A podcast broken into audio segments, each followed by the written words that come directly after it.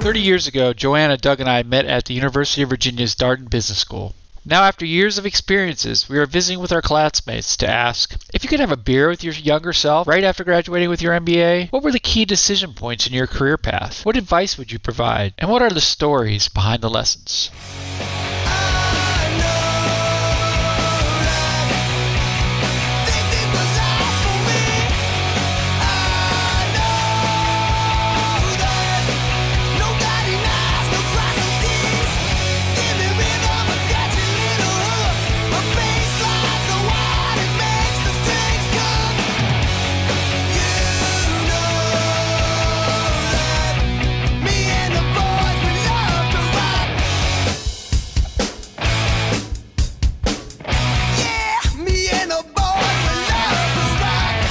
That was our guest Dana Sims on drums for the Jet City Fix. Dana currently owns and manages Seattle's oldest live venue, El Corazon, one of Pollstar's top one hundred clubs worldwide. Dana's used every opportunity to his advantage. For example, while interning at Microsoft, he moonlit at Sub Pop, Nirvana's label, and he turned that into a full-time position upon graduating from B School. Dana is exactly where he envisioned himself being when he graduated from Darden, living and working in rock and roll. Welcome, Dana Sims.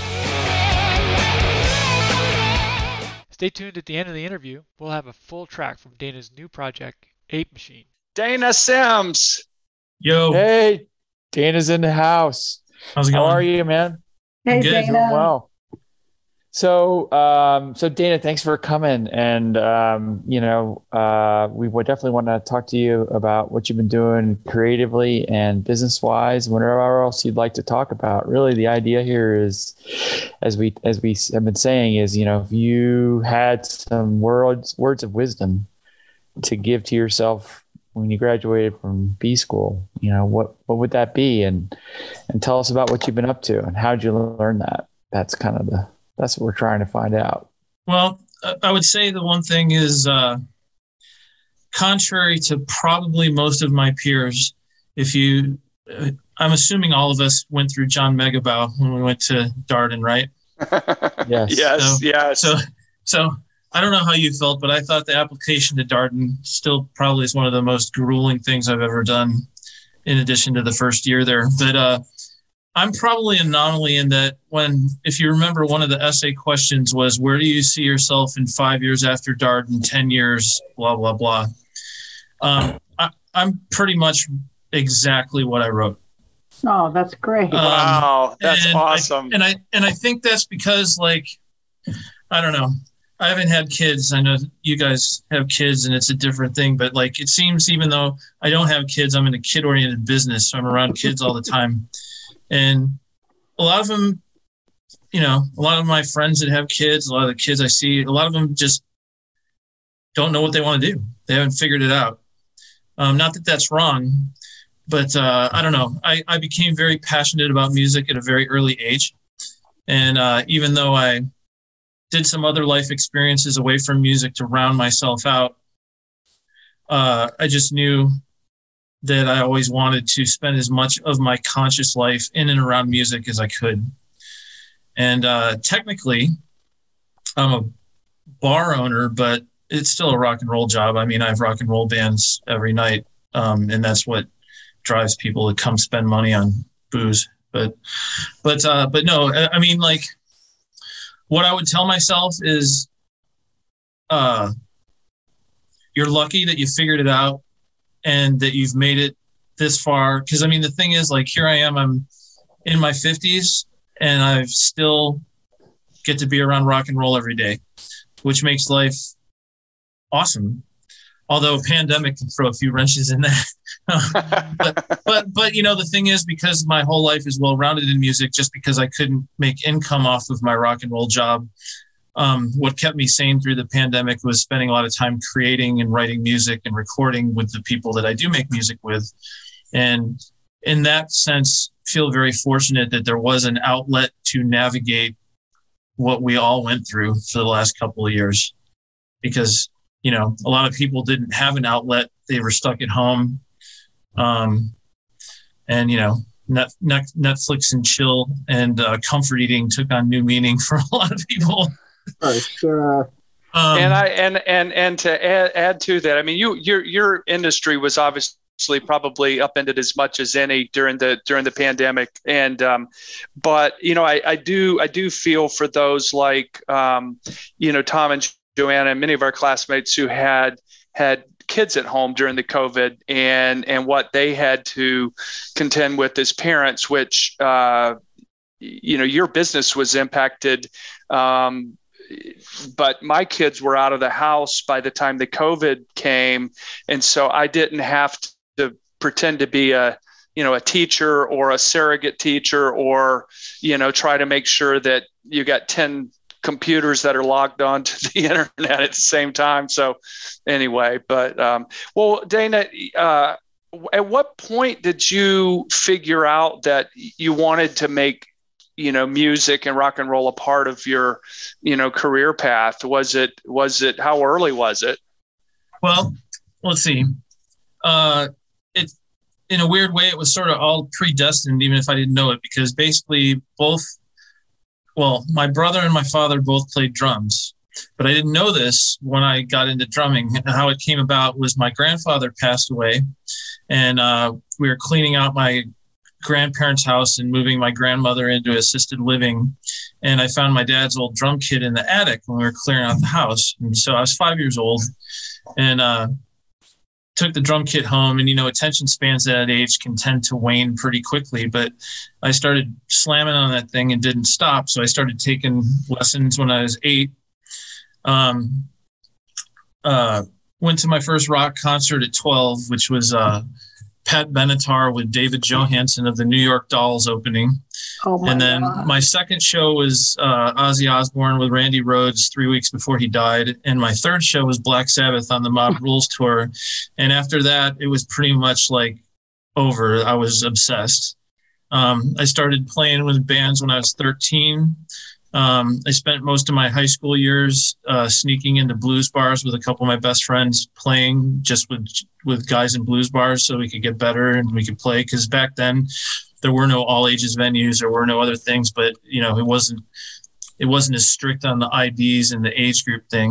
Uh, and then when I graduated high school, my best friend and I we moved out to Hollywood. We did the rock and roll thing. Um, The only conflict for me is I came from a very highly educated family. Um, I originally thought I wanted to go to U S C or U C L A so that I could be in Hollywood because that's pretty much where it was all happening in the early eighties. Um, but then uh, I got offered a full ride scholarship to Colorado State University. And uh, my dad basically bribed me to go to school there. And uh, I went there very hesitantly, and after my first week there, I absolutely loved it. And uh, and so did the school thing there. Uh, then I moved to the East Coast after I graduated, uh, took a job with my fraternity, traveling around. So I got to go on tour, but it wasn't really a rock and roll tour. It was just sort of seeing the country. It's probably the only time I wasn't really actively playing music. But then um, there was two things behind that.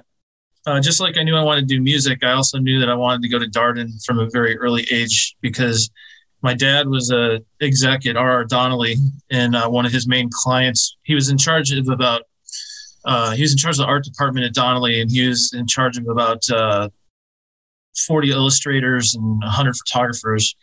And uh, a couple of his main accounts were like the Sears catalog and the Colonial Williamsburg catalog. So he would go down every year to do stuff for the Colonial Williamsburg catalog. And we wrapped up uh, one year uh, when I was really young, flew down there, and we went, you know, around uh, Williamsburg and Yorktown, and then we went back through Charlottesville.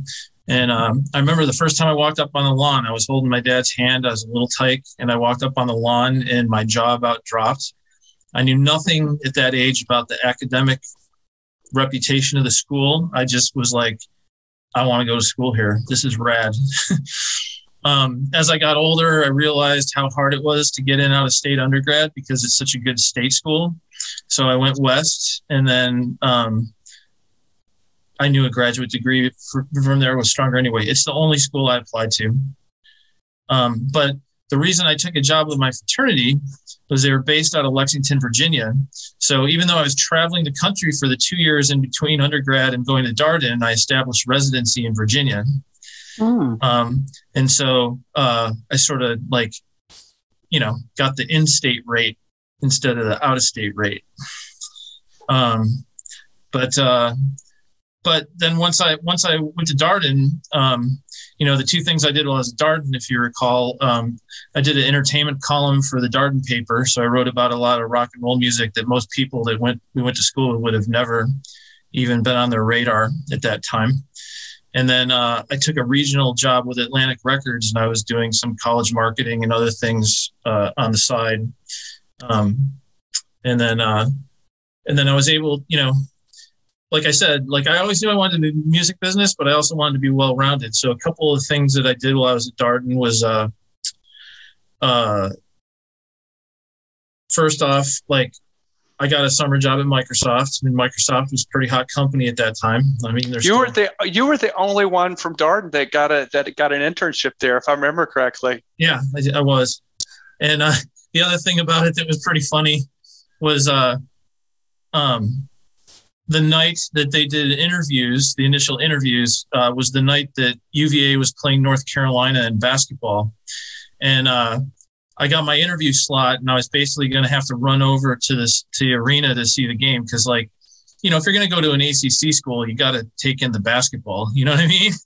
And so um, I didn't really want to go to the game in a suit and tie and everything. So I just went to my interview in jeans and a T-shirt. And I remember sitting in the hall because everyone wanted to work at Microsoft. A couple of people looked at me like, you know, what the F are you doing? You know, but I remember I walked into the room for the interview, and the first thing the dude said was like, he's like, finally, someone that gets it. He's like, he's like, you know, you, you totally came prepared. This is what we're all about. Like, forget all that stuffy stuff. So That was, that was well, I, cool. I remember I remember that story vividly because I remember you being the only one that that showed up in jeans and a T-shirt, and you were the only one that got a job. And I didn't know I didn't know the side story about the basketball, but that makes it even better. Yeah, because I mean, who wants to go to a basketball game in a suit and tie? You know what I mean? and uh, but I but I also think, you know, the thing is, I feel very fortunate that I got to do the Microsoft job because I learned a lot, but.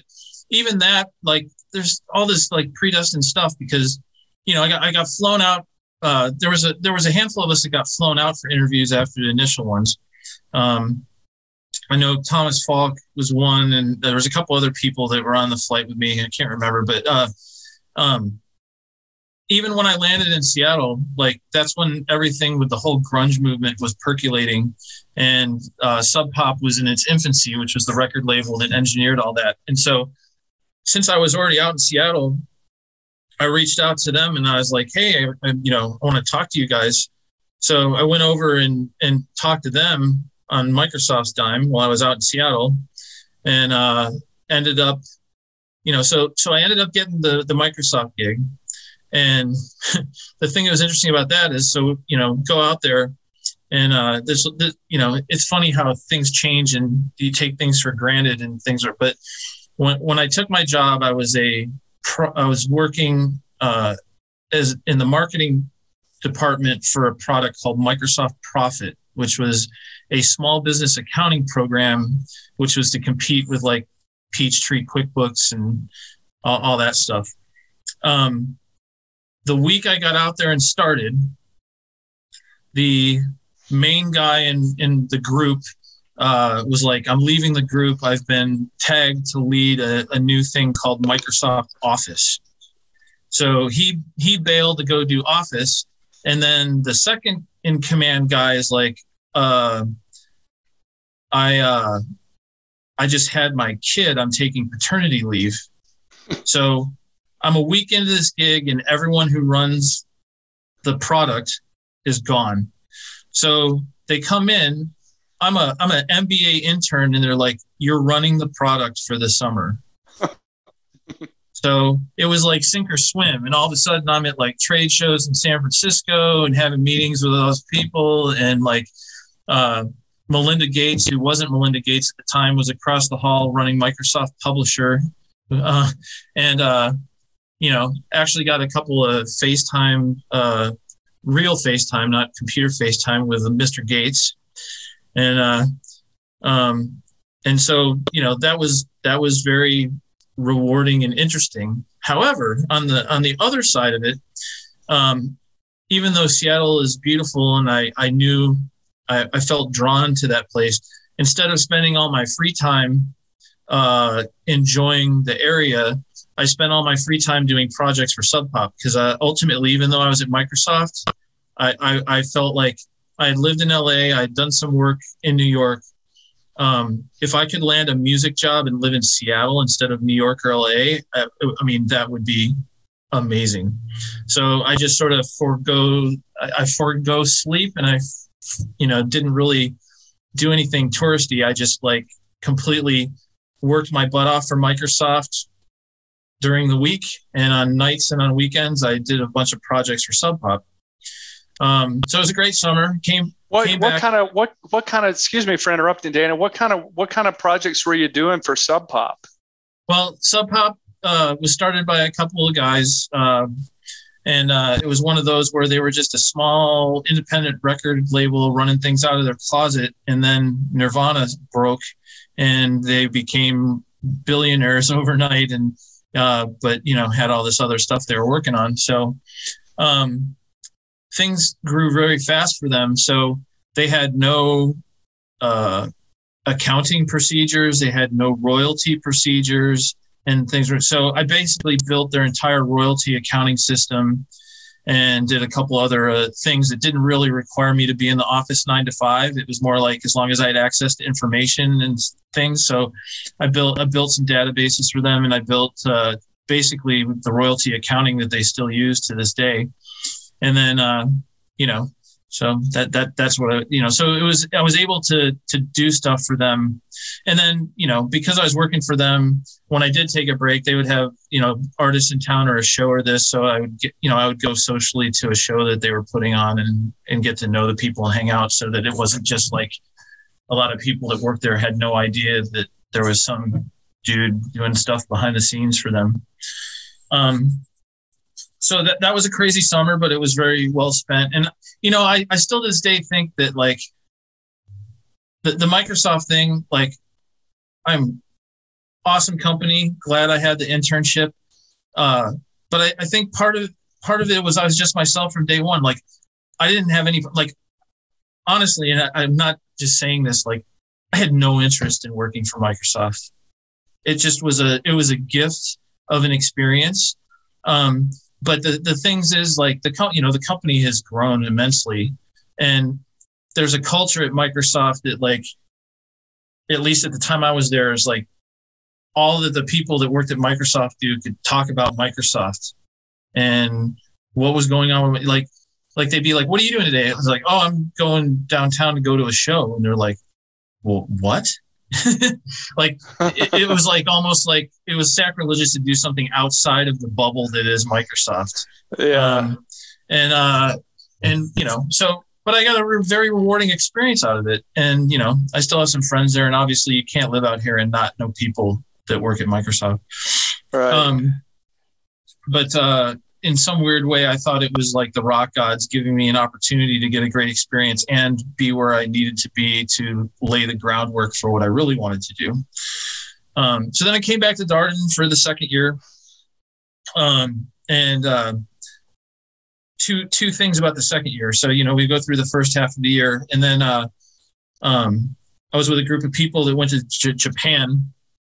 Uh, we blew off like half of our uh, Christmas break, and we went over and we were in Japan for a month, and uh, working for Solomon Brothers, and uh, did a analytics of the Japanese pharmaceutical industry, um, which couldn't be further from rock and roll ever. But the thing for me is, like, when I went to school, everyone, like, you know, and this shows the time we went to school too, everything in business school was completely obsessed with Japan.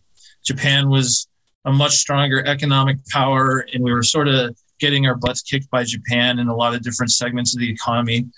And so I'd spent four years talking about Japan, studying Japan, hearing about Japan this, Japan that. So the chance to go actually, the, the two things about it. First, to be in Japan, and also the fact that, as you know, a lot of our classmates were very keen on working in Wall Street and finance, um, which of all the different disciplines of what we had to do in our general M B A was the least interesting to me. Uh, but it was like, hey, I can get Solomon Brothers on my resume and it has an end date. So let's do this. So I, you know, I was able to knock off Japan and get, and, and get some, some investment bank experience, which was, you know, interesting. And, and the thing that was cool about that is we were in Japan for five, six weeks and Solomon Brothers gave us uh bullet train passes. So every weekend, you, you know, you can get anywhere in Japan in three hours on a bullet train. So basically, by the time I was done there, not only had I crossed off a Wall Street firm, crossed off Japan, I'd seen every corner of that country, which was awesome. Um, so then who I came was, back. Who, who was leading that trip? What faculty member? Was it, um, was it, was it, was it a Darden trip?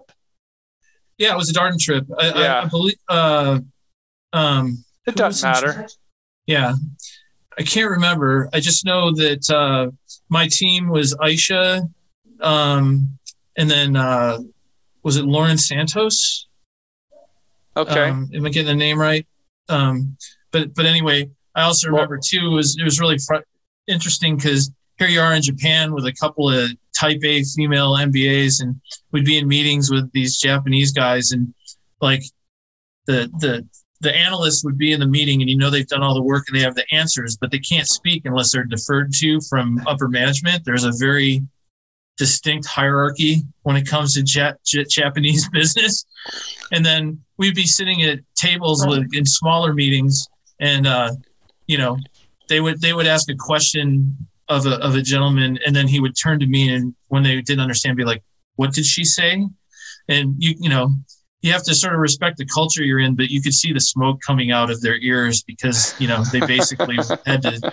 And, you know, but it, it was a learning experience. It was interesting. So, um, so then after that, uh, the final thing I did, Darden, was an overseas directed study. And so instead of spending the last part of Darden in Charlottesville, um, went to the Stockholm School of Economics uh, for some pretty intense classwork on like European policy and uh, things that were going on economically in Europe. And then the, the, the goal after doing that coursework was you were supposed to go finish the rest of your time in Europe for a company uh, while you were in Europe. Uh, well, as luck would have it, Sub Pop had an office in Germany. Um, so I went to the Stockholm School of Economics, hung out there, did all the coursework, and then I jetted over to a small town in uh, Germany called Beverongen and uh, did the same thing for the Germans that I did for the people in Seattle. Um, and the one thing I forgot in all that is they, they had three offices. They had Seattle, Boston, and Germany. Um, when we had fall break uh, the first semester, I went up to Boston and did a, a, the same thing in Boston. So ba- basically, by the time I, you know, so so I'm wrapping up this project in Germany, and you know we're getting ready to graduate, and I called up the general manager in Seattle. And I was like, you know, I'm about to graduate. I want to come work for you. And he's like, well, you know, you're at a top business school and you're probably, you know, we probably can't afford you. And I was like, well, here's the deal. I, I've been at all three of your locations and I've worked with everybody in the company. You need this, this, and this. You can hire three people at Peanuts to do this, or you can pay me this and I'll do it all. And uh, they said deal. So I flew back to Charlottesville. I graduated and I moved to Seattle. Um, and, uh, and, you know, and it was the perfect time to be there because like things were really, I mean, re- things were really popping off. I mean, the amount of, I mean, to this day, here, here we are. I mean, that was nineteen ninety-four, you know, here we are thirty years later and, you know, you can fly anywhere in America, get a rental car and turn on rock radio. And within an hour, you'll hear Nirvana, Alice in Chains, Soundgarden, and Pearl Jam anywhere in the country still to this day. Yep. Um, so it was a very profound uh, moment in pop culture. Um, so So working fun. for those, working for those uh, two guys that ran Sub Pop, um, what did you, you know, what did you pick up from them that you think that you've retained and, and brought into your, into your current businesses? Well, what I, what I, what I retained was that, um, and it was, was very important to this day, the industry I'm in, um, ninety-nine percent of the people that I work with, whether it's talent buying now, running a club, or whether it was in the record industry, uh, most of them do not have graduate degrees or M B As. Uh, and most of them don't know what Darden is, and they could care less what Darden is. Um, but they all in their own way have something incredible to bring to the table, because a lot of them have street smarts that, you know, you don't get by being in high-end academia. Um, so what, what I learned is that I was given an immense amount of resources and skill sets to use to my advantage, and I still do to this day. Uh, but it's truly stuff that I use in practice. Like, you know, I, I, I'm not accomplishing what I'm accomplishing just because I have Darden on my resume, or because I, I mean, like I, it, I'm truly respected for my performance and not what's on my piece of paper, I guess is what I'm saying. And, and, you know, that, that may not, to me, that's rewarding and important, because I'm, I'm, I'm valued on me and what I accomplish. I'm not valued on the things that I've been able to put on a piece of paper. You know what I mean? Mm-hmm, mm-hmm. And, uh, you know, the other thing is, you know, uh, it's interesting, because I think back to when we graduated. And, and like I said, I mean, like, ultimately, I, I did the record company thing for ten years, and I was really good at it. And it was a really good time to be selling records. um, things started changing. I recognize that. And uh, there's the, the record industry has been a lot of consolidation and acquisitions. And it really doesn't matter what your abilities are or your resources. It's just, they're big companies. They inhale each other, and a lot of quality people find themselves looking for jobs all the time. Um, I really enjoyed the quality of life that I had here. Um, I, I enjoy visiting New York and L A, but I don't think I'd ever want to hang my hat in either place again. Um, And uh, so when I started seeing that records were starting to wane as far as a reliable consumer product, and uh, and things were changing, um, that's when I decided, uh, you know, some friends that I had made gave me an opportunity to get involved on the, the live music side. And, you know, I joke all the time, I still have a rock and roll job, but uh, alcohol and cigarettes are a much more stable product than compact discs and records these days.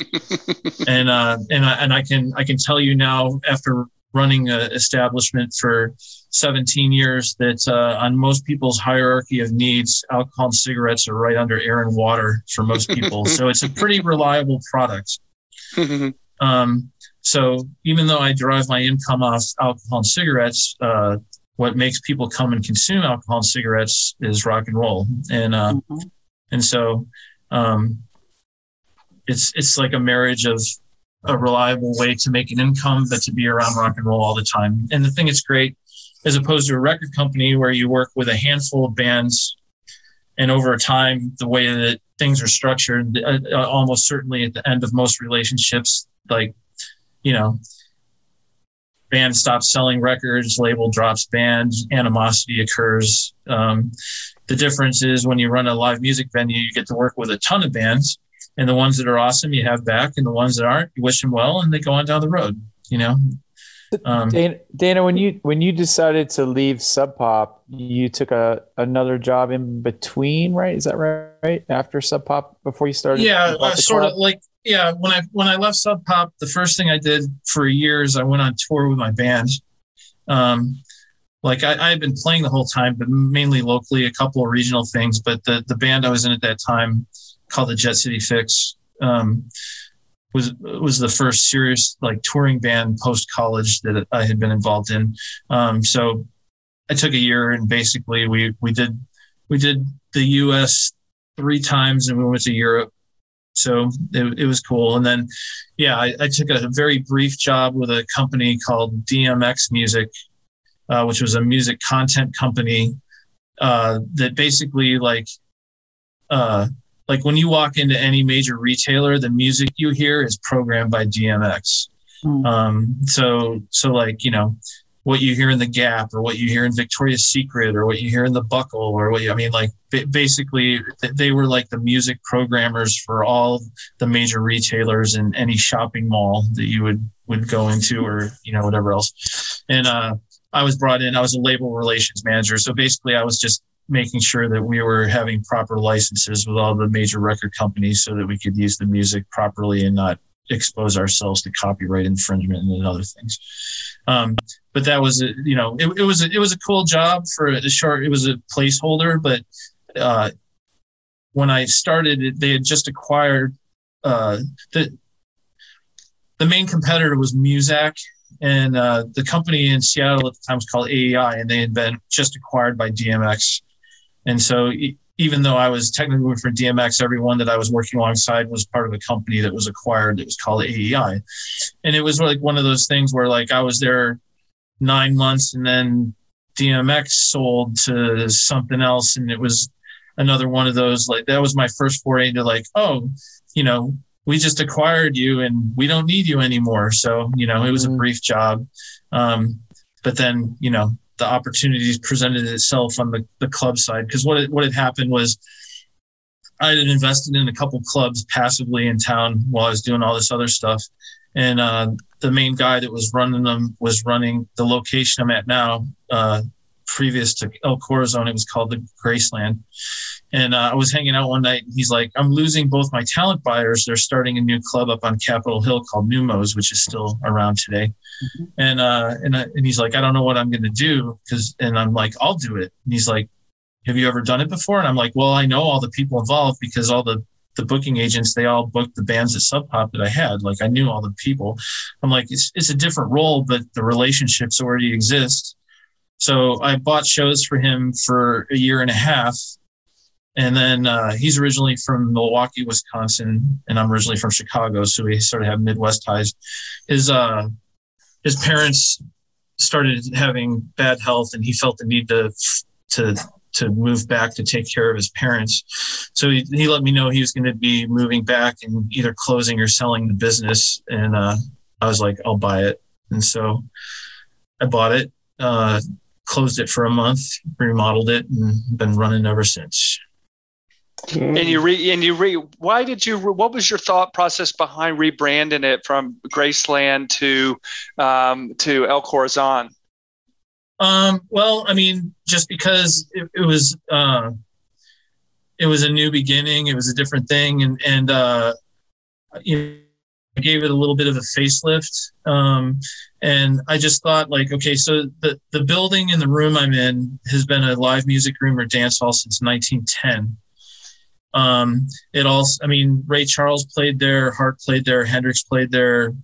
Um, but then in the, the eighties and nineties, I mean, it was ground zero for the pop culture explosion, the grunge explosion. Pearl Jam played four of their first five shows in the room. Nirvana played their first Seattle show in the room. Um, there's all sorts of things I could list off.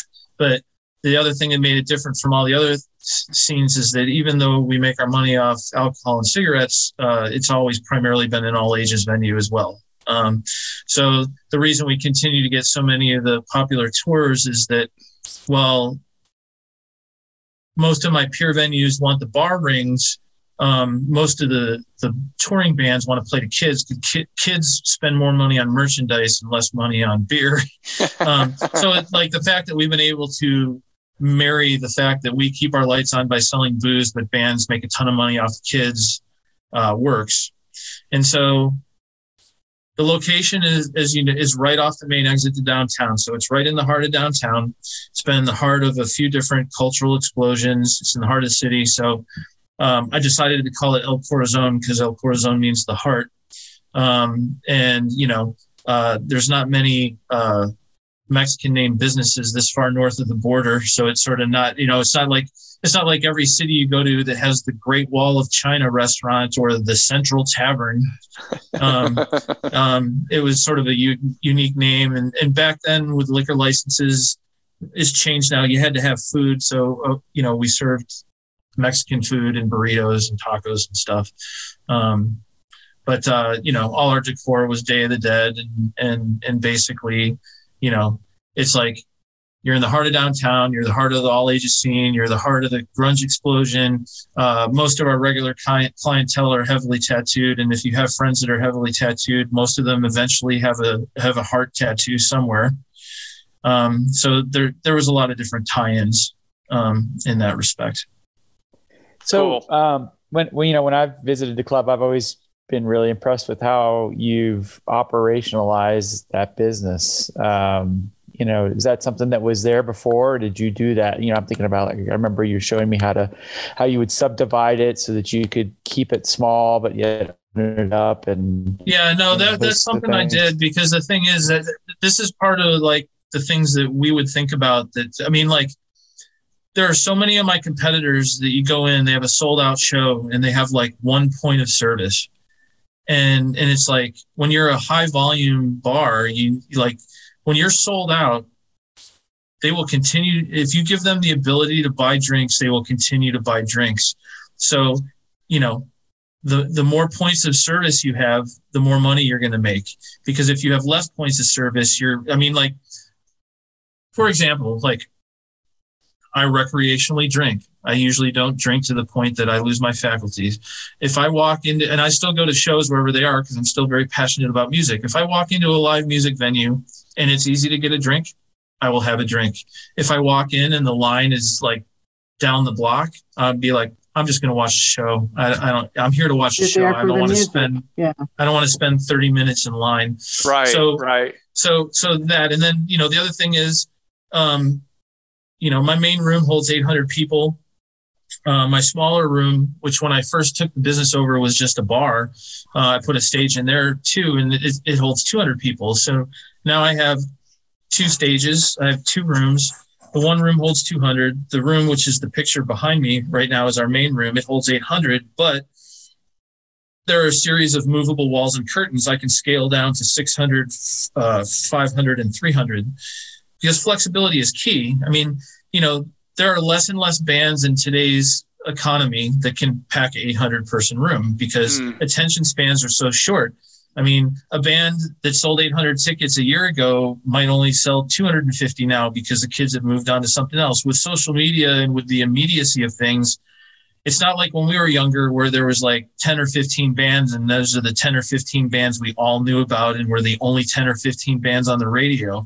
I mean, now, now these kids, I mean, you know, they find out about ten or fifteen bands an hour. And, mm-hmm. you know, the other thing it's hard to fathom is that they have like ten thousand songs in their phone, but they've never bought a record or a compact disc. So it's a, it's a different world. It's weird, but fle- flexibility is key. Um, you know, being able to adjust, because the, the more rigid, the more rigid you are in the, this business, the quicker you're going to have problems. Mm-hmm. Um, and it's not just in your phys-. I mean, like, just flexibility is key in all ways. It's like, you know, crafting deals, you know, some places are like, this is our boilerplate. This is our deal. This is our cost structure. Um, I don't know. I, I think having flexibility, and, and if, if, if someone has more worth in, in others, there, you know, you can find creative ways to incentivize them to do business. Um, and then the other thing that I learned, and, uh, Joanna can probably, uh, vouch for this living out here. Um, this city has progressively got more and more expensive. Mm-hmm. And, uh, if I was paying market rent on my location, uh, it would be very, very challenging. And so, um, you know, I was able to get my hands on the building a few years ago. And honestly, I don't think I would have survived the pandemic I, if I wasn't my own landlord. Mm. And, and, and Dana, when we talked in the, at the reunion, I think we were, I think, weren't you cutting a deal with the city about somehow they were going to tear it down or something like well, that? And yeah, we were well, just, just prior to the pandemic, uh, a right. developer who owned, there are four parcels of land on my block. And uh, this particular developer now owns two of the four said parcels. And we were going to J V with them on a, on a, a double skyscraper um, on this block where the club would have been in the base of the building in yeah. brand new digs. So that the club would have survived, and it, instead of being in a nineteen ten building, would have been like modernized. Um, the pandemic uh, came at the wrong time for that plan to be realized. How do you um, think your clientele? I mean, I've I know where the place is. I've I've walked by it. I haven't walked in it yet. It is it is old school. It's amazing. And how would your clientele feel about getting into a high rise to listen to their music? Well, the the way the way the, cli- the clientele would be energized for two reasons, and the, the the first is every club, like the way that rents are going in this town and the way things are going, like the clubs that close down are not replaced. Mm-hmm. Because it's just there, it's too expensive. It's not a it's not a sustainable business from scratch the way that the economies of scale are in Seattle right now. Um, and uh, you know, the two hundred cap room that I have is one of the last like dive bars in Seattle. Like all all yeah. the venues of that size are gone, and now the bands have to literally go to the extreme far out suburbs to play shows at that size because there's none of those types of venues in the city anymore. Um, And I am the largest independent venue in town. Everything that's bigger than me is owned by Live Nation or A E G. Yeah. And and the thing is, um, you know, they broker some tours and shows where they get the whole country and other things. But I mean, the way I put it is this: like, if you come to my club and you order two well drinks, uh, depending on what you get, ten or twelve bucks for two well drinks.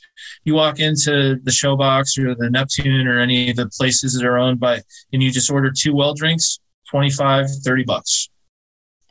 Hmm. Um, not, not including and, and so, the ticket of two hundred bucks, right? Just to get in. Or well, more. well yeah. And, and so I guess all I'm saying is like, like the reason people like to come to shows here is because for certain genres of music, we get the shows they want to see. And they can actually go out for the night and not feel like they spent their entire mortgage mm-hmm. to go out for the night. Yep. Um, you know, we may not, like I said, and, and the thing is, uh, technically there are some other rooms in town that are a lot sexier or nicer, but like, you know, in each town that has, like when you walk in our room, you know that like stuff went down in this room for a long time, you know, and, and, you know, is it clean? Yes. Is it presentable? Yes. But it still looks like a rock and roll room. It's not like some slick, it's gotta shiny... have the smell. I bet it still yeah. has the smell. Yeah, yeah. So lots of people um, dancing, D- D- Dana, yeah, Dana, I've got a question for you. When you bought, um, when you bought the nightclub and closed it down and rebranded it, did you uh, change the genre of music that the club was hosting, or did that remain? That remained. That remained. It was, I okay. mean. You know, the thing is like, and, and it just goes to show you, like when I first started doing this, uh, you know, seventeen years ago, there were more bands that could fill a room my size or rooms bigger in town. Um, we're, we're at, we're at the point now where there are more bands where eight hundred is considered a big room as opposed to other things. So uh, because of the size of our room, our, our offerings are more diverse. We, we do almost every genre of music, but our bread and butter is still hard rock, rock, metal, punk, you know, the edgier stuff. Um, gotcha. And, and, gotcha. And, and uh, you know, um, I would say the only genre that is extremely popular these days that we do host occasionally, but we don't actively pursue is hip hop. We're not really going for that. Yeah. So, one thing, one thing that ahead. I thought was, uh, was interesting about Dana's business a few years ago, uh, Uh, uh, I was looking at um, it, and uh, I think I forget the name. Is it's not Billboard, but or is it that does the ranking of, Pollstar. of venues? Pollstar, Pollstar, right? Yeah, the yeah Pollstar does the ranking of venues, and they rank them in categories for different sizes. And you know, at the time, you know, Dana's club um, when he was running it was you know in the top ten worldwide for revenues for a club mm-hmm. of its size. And it's just, I thought it was really a testimony to, to the way he managed his bookings, the way he managed the room, and how he got repeat business and, and all that. I think that's was, it's, uh, it's yeah, a lot of, a lot of lessons to be learned there.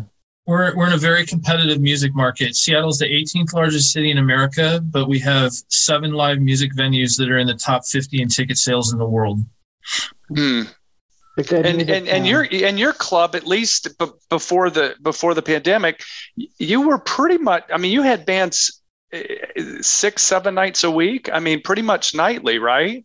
Yeah, we have we have two rooms. Uh, the smaller room has bands almost every night of the week, and then the bigger room in the slow in the slow parts, which would be the dead of winter and the height of summer, maybe fifteen, like half of the month, and then in the spring and the fall, like you know, ninety percent of the night. So between the two rooms, we're doing about four hundred and eighty to five hundred shows a year. Hmm. Yeah. Remarkable. So talk you, us through. Go ahead. Go ahead, Tom. Yeah, it's a, Dana. How have you managed? How have you managed your staffing over the years, and and and maybe uh, talk a little bit about what happened during COVID? But really, you know, do you have the same group of staff? Uh, yeah, you know? I'm very fortunate. I mean, th- this is a business that's youth oriented, and a lot of places turn people over like a turnstile. Um, all my managers have been with me the entire seventeen years.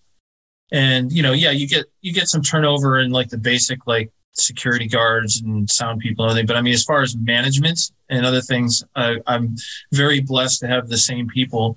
And I would like to think that that's because of a couple things. The, the, the first is, um, I am not a micromanager.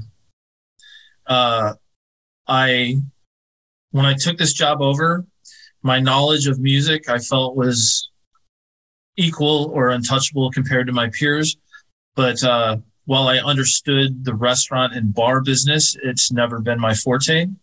Um, or like, even though I've played music my entire life, I'm not a sound guy uh, or an audio engineer, but I know what my ears tell me when someone is. So the, the first thing is you identify people that are really good and experienced at what they do, and then you get them. And then you basically, like, I keep it simple. Like all my, all my managers, they have no more than, like, when I sit down with them, are like, these are the five things that are important to me relative to your job. You know, th- these are the five things that are important to me. This is what I want you to focus on. Um, as long as you, you know, I'm not going to tell you how to do your job. Um, as long as you handle these five points for me, we're good. Um, if you need anything from me, I'm a resource for you. I've got your back. Uh, if you're not covering something on that list, though, we're going to have to talk about it. Um, so the, the thing is, each each I would feel like if you sat down with any of my managers and asked them about it, they feel like they're running the business. Mm-hmm. Um, they also feel like I would do anything for them if they needed it, but I'm not crawling up their butt with a microscope. Mm-hmm. Um, so there's trust involved, but if you hire good people, you can sleep at night because your people are motivated and, you know, they, they want to do good work. And, and, and so that's number one. Number two, half my staff is here year round. Half my staff are in touring bands. Um, I encourage my staff that are in touring bands to go on tour. It's not a problem. You know, a lot of employers, it's like, hey, you know, I'm going to be in a van for three months. See you later. Um, it, it works. It works for a couple of reasons. The first is you're allowing them to pursue their creative dream. And the fact that they have solid work to come back to means that when they're back, they're motivated and they're like ready to go. Um, they feel like you have their back and you're supporting things that transcend the job. Um, the second thing, you know, because it's getting harder and harder to just, like, a lot of musicians, they'll quit a job, go on tour, come back, find another job.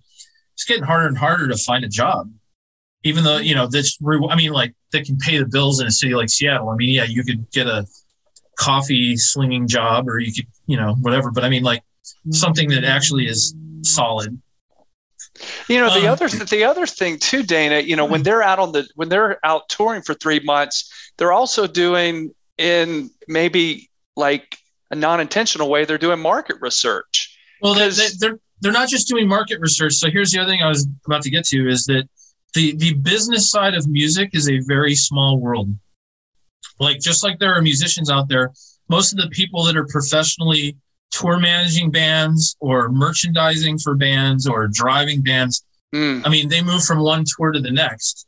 And so the fact that half my staff tours, there there isn't a tour that rolls up to our club when they all jump out of the bus or the van that someone doesn't know someone that works for me, because the guy that's in the band that's playing here tonight is the door guy for the main club in Saint Louis. And three of my guys have played that club in Saint Louis. You know, I mean, like, it's a very, it, it, and, the, and the fact that all these people have been here for, it's, it's just like every time someone rolls in, the ice is broken immediately, because it's, it's, it's like there's, there's a camaraderie, there's a brotherhood or a sisterhood that like exists, because I mean, it's, it's, a, it's a very unique life touring in a band, and, and you like, you know, you can watch the movie, but I mean, like, it, people, it, it's a very, people that do it are very dedicated. And even though there's movies that glamorize the lifestyle, it's not really like that for most working bands. I mean, they basically go through twenty-three hours of boredom for one hour of complete adulation on a daily basis.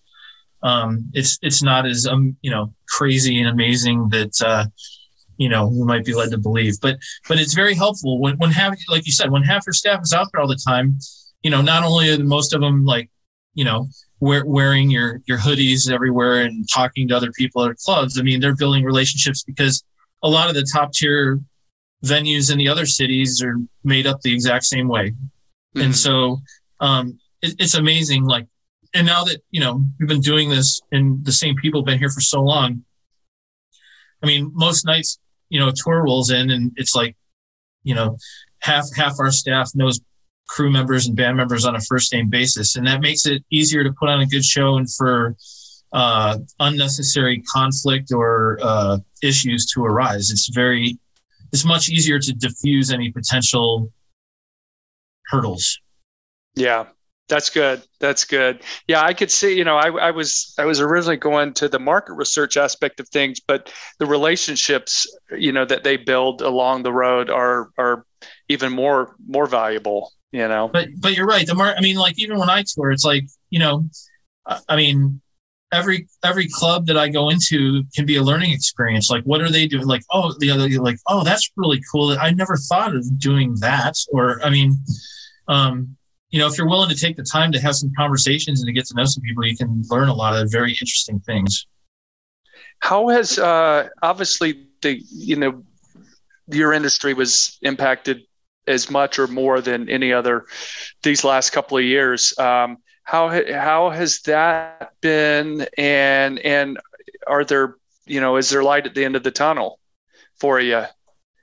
Well, yeah, I mean, it's, it's been interesting. And I mean, that was, Tom had asked about the, the staff. So um, when we when we were forced to shut down, um, uh, because most people in our business, even though they're technically my employees, a lot of them, they don't, they're not considered full-time because their work is so sporadic depending on things, because we're event-based and not like forty hours a week based.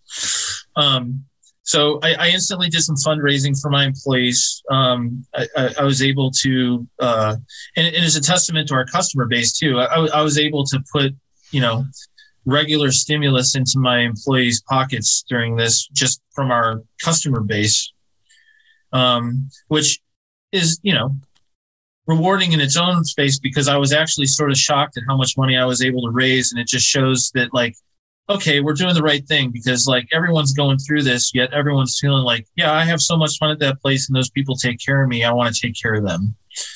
Um, and it and that also was the Keep Music Live, right? The Keep Music no, Live. No, no, no. Th- this is separate that from that. This is just Corazon doing GoFundMe's okay. for our staff. Cool. And then, you know, I, I, in addition to creating music during the pandemic, the, the, the, the three things that came out of it was I spent a fair amount of time fundraising for my staff. Um, And then the state formed a, a trade association called W A N M A, which stands for the Washington Nightlife and Music Association, brought all the venues together in the state. And we worked hard to get some grant money and, and, you know, champion our industry and sort of uh, educate our legislators on the economic impact of our industry uh, on the state, which is profound. Um, I mean, you know, we, we are still very uh, much part of the whole tourism Uh, you know, that comes out here.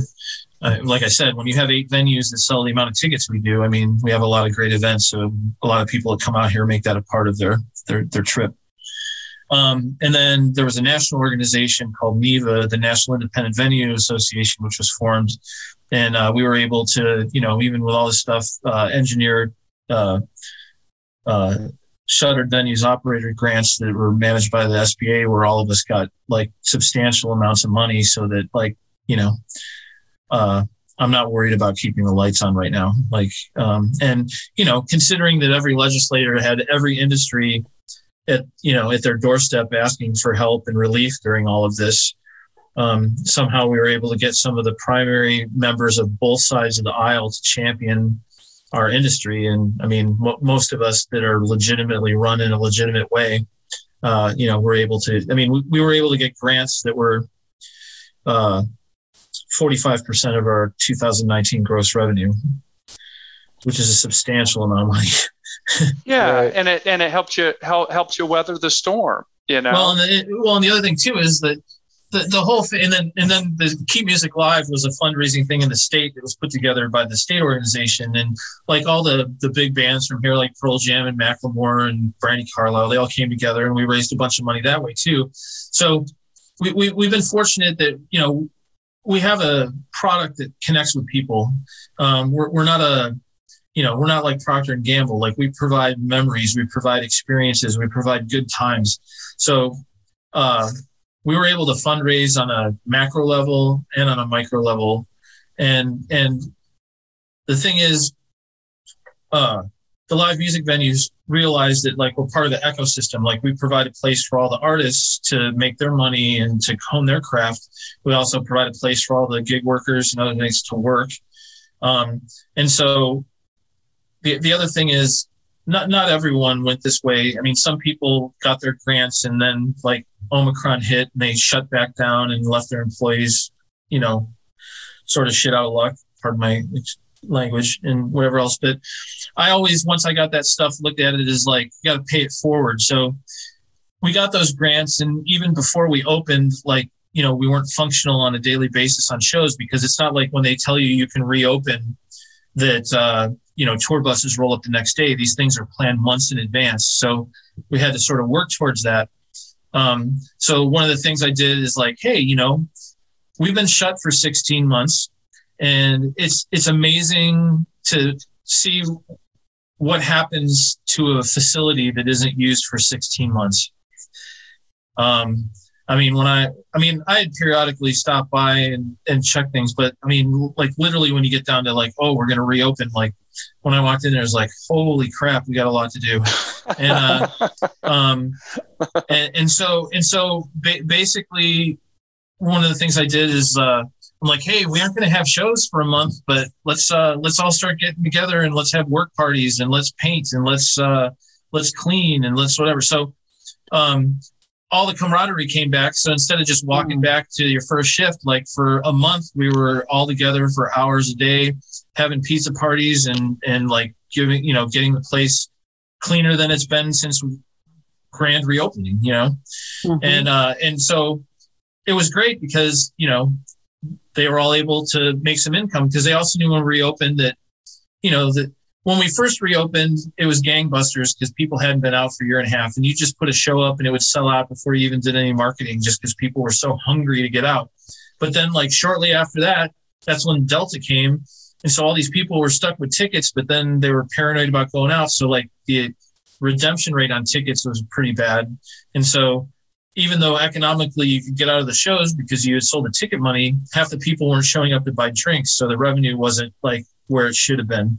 Mm. Um, and then, uh, um, and then, you know, I feel fortunate that the, the whole Omicron thing came during the holidays, because that's traditionally a slow time of year. Um, I feel like if we were in a regular schedule with all the shows that we usually do, that it would have felt like March twenty twenty on steroids on the amount of cancellations and other things. Because, I mean, we're past that now, and, you know, it was a quick spike and things are trending in the right direction. But, like, you know, it was pretty hairy there for a few weeks. And the, the clubs that had packed calendars, they were really, really taking it in the shorts. Um, but, I mean, I guess the thing is, it just goes back, like, through all of this, um, I gave my employees ways to make money. I supported them, even if it wasn't, even if it wasn't primarily like their job. It was like, hey, I still, this is something that can further the betterment of the club, and I can put money in your pocket. and we can spend some time together.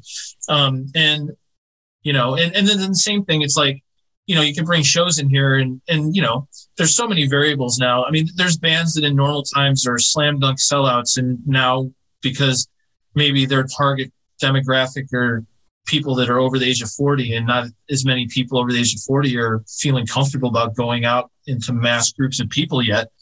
Um, you know, they're doing numbers that are half of what they used to do.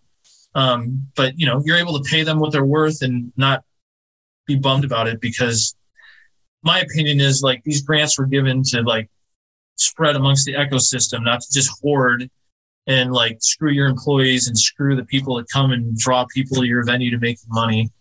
Um, I, I think, you know, it's not sustainable over the long haul, but I mean, you know, things are starting to wind down now. I mean, like, you know, yesterday uh, we no longer have to do vax requirements, and uh, we're a couple weeks away from masks going away. And I mean, that's going to make a lot of people more uh, enticed to go out.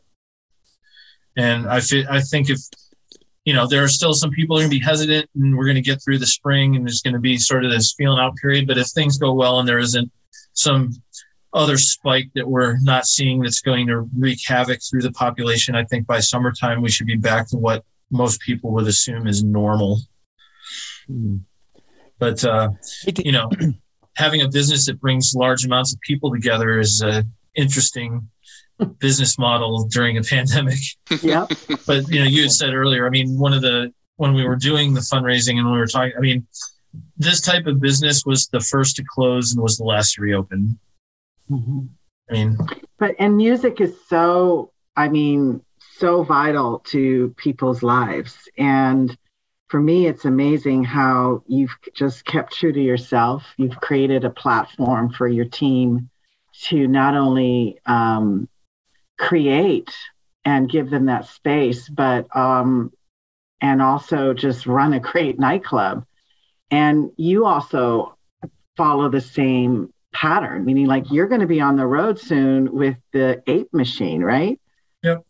And um, that is amazing. It's like you're passing on how you live your life to others. And I think that's a great testimonial to not only you being a great businessman, but just, and I I swear you you t- took advantage of every single thing that Darden offered. I'm just amazed at that story. So me too. Um, uh, well, and, it, oh, go ahead. Sorry. Sorry to interrupt. But no, no. And, and I'm always curious. My, my husband grew up kind of in a van with his mom touring a lot of the Pacific Northwest, because she was a musician, she still is. And um, he knows that's a hard life. And I'm just curious, what are you most proud of in terms of promoting a creative team? Like, I don't want to say like, I don't, you know, like what, what band is your most, what brings you joy? Like, what group or what band have you brought up from whatever and created space for them to be their greatest? Are there any ones that you're most proud of? Well, I mean, there's a lot of bands that were like kids in high school that played their first shows here and have gone on to get major record deals and go on to do things. And I mean, it would be hard to nail down just one, but the fact that I've been able to give that platform to a lot of different people. I mean, you know, I mean, there are yeah. ones that happened in this room long before I had this room, but I mean, it's like, since I've had this room, there's like Macklemore. I mean, Macklemore used to beg me to open up for Juggalos on a Tuesday, and now he's like the biggest hip hop guy in the world. Um, and you know, you know, and uh, I mean, all the bands that started here that got record deals, which like would mean something in alternative music, but might not be on your radar, like uh, Fall of Troy or Schoolyard Heroes or Aiden or This Providence or uh, Himsa or. Um, I mean, the list goes on. So they're they're they're they they they're coming back to Daddy Dana, who hooked them up with their first gig. And well, well, the other thing that's cool is because because we're all ages and we work with kids. A lot yeah. of kids, like, we're the one. Like, if you if your first show, if you grow up in this area, unless you go to a summer show at an amphitheater, your first rock concerts are in this room, and that's what I'm most proud of. Like, whenever I talk to people, they're like, you know, like earlier I told you the first concerts I went to. When, when people don't know who I am and I'm just like sitting on an airplane or I'm talking to people, mo- most people, their first concerts growing up around here were in my room. And that, that, that to me is golden. Um, that means everything that's to me great. Because that's what I'm still the most passionate about, because when I grew up in Chicago, there was no all ages music. I missed a couple of my favorite bands growing up simply because I wasn't old enough. It wasn't because I didn't have the passion and want to see it. The fact that I can provide a place for kids to discover music, because music can be such a positive force, like you said. Um, I mean, it's been my entire life. So of course it's a positive force. Um, you know, the other thing that I would say, like, we were going back. Um, when one of the things I think most about, like, uh, and I've attended all the reunions. Like, I'm very, uh, I enjoyed my time at Darden immensely. I value the friendships I have. I mean, we've all on this call spent time together away from uh, post Darden. Um, I mean, Doug, you know, you've put me up in your house when I've been on tour. Tom, same thing. You've even come up and spent some time in my club on some projects and other things. And we've had meetings with brainstorming sessions with record execs in L A. I mean, like, um, I, I value that because it's just such diverse, amazing, intelligent, great people. Um, one, one of the things I think back to, though, like when we were partying and, and, and going to Darden and talking about our futures and what we were going to do. I, I always remember a couple of our classmates would say like, well, you know, I'm, I'm going to take that six figure job with the investment bank, or I'm going to take that six figure consulting job and I'm going to put a bunch of money away. And then I'm going to go do what I really want to do, and keep going to these reunions. And you keep hearing how they're making a ton of money, but maybe their health's not so good and they're still doing a job they're not really passionate about. And it's hard for them to walk away because they got a family now and they're making really good money. And my, my, my main thing, like whenever I like do some of these interviews with prospective Darden students, or when I talk to all the kids, is that if you're fortunate enough when you're young to, to understand and know what you're passionate about, don't put it on the shelf. Just go, go for it. If you're really that passionate and you give your, but you give yourself the opportunity to have as much of a skill set as possible. Um, if you stay focused on that, um, and you believe in yourself, you can get there. And, and don't, don't, don't take a time out, because if you take a time out, you're going to find yourself at middle age and you're not going to be where you want to be. Mm-hmm. That is, that's great. That's great. Because well, I'm sure. Mic. Because, all right, good stuff. Yeah, I know. I, I know. Because I, we all, we all we all we all stay in touch with a lot of our classmates, and I'm sure we all know some of our classmates that did just that. No, because, I, I've done it at a chapter in my career, and every, and and it's and it's emotionally and physically grueling, yeah. And it's you're spot on, and that is a great. And and I, I guarantee you that I probably. I probably don't have as many zeros on my bank account as a lot of our classmates, but you can't put a price tag on happiness and peace of mind. And what I do is very rewarding. And, you know, I, I sort of call it like, I, I sort of call it like I'm on the music, I'm a ham- musical hamster. I'm on a hamster wheel because I, I would, I would spend money to do half the things that I do to make money. You know what I mean? Oh, that's so, great. That's a quote. I'm writing that down. I'm writing that one down. I'm going to spend money to do. Um, well, that's awesome. I'm looking forward to hopefully seeing you on tour. Is Ape Machine going to be playing Reno or someplace south? I mean, we're, we're, we're playing a fest in Austin in July, and we'll definitely route down there and route back. So, I mean, most routings either go up or down the West Coast and then back through like, you know, Colorado, Salt Lake, Reno kind of thing. So I would right. say the chances are chances are pretty good that I'll be at or near your doorstep. And of course, I'll let you know. Right. Um, and are you touring with any of your other projects? You're doing Witchburn as well. And then, uh, yeah, we're, we're, Witchburn needs to find a new singer. We've, we've, we've, we've yeah. got an album done, but we don't have a singer. Um, really proud of the record, but, um, you know, so proud of the record that we're not going to settle on a singer. So it might be a while. It could be next week. It could be next year. We'll see. Right. Um, and then, uh, Ape, Ape Machine was a band that Witchburn toured with uh, years ago.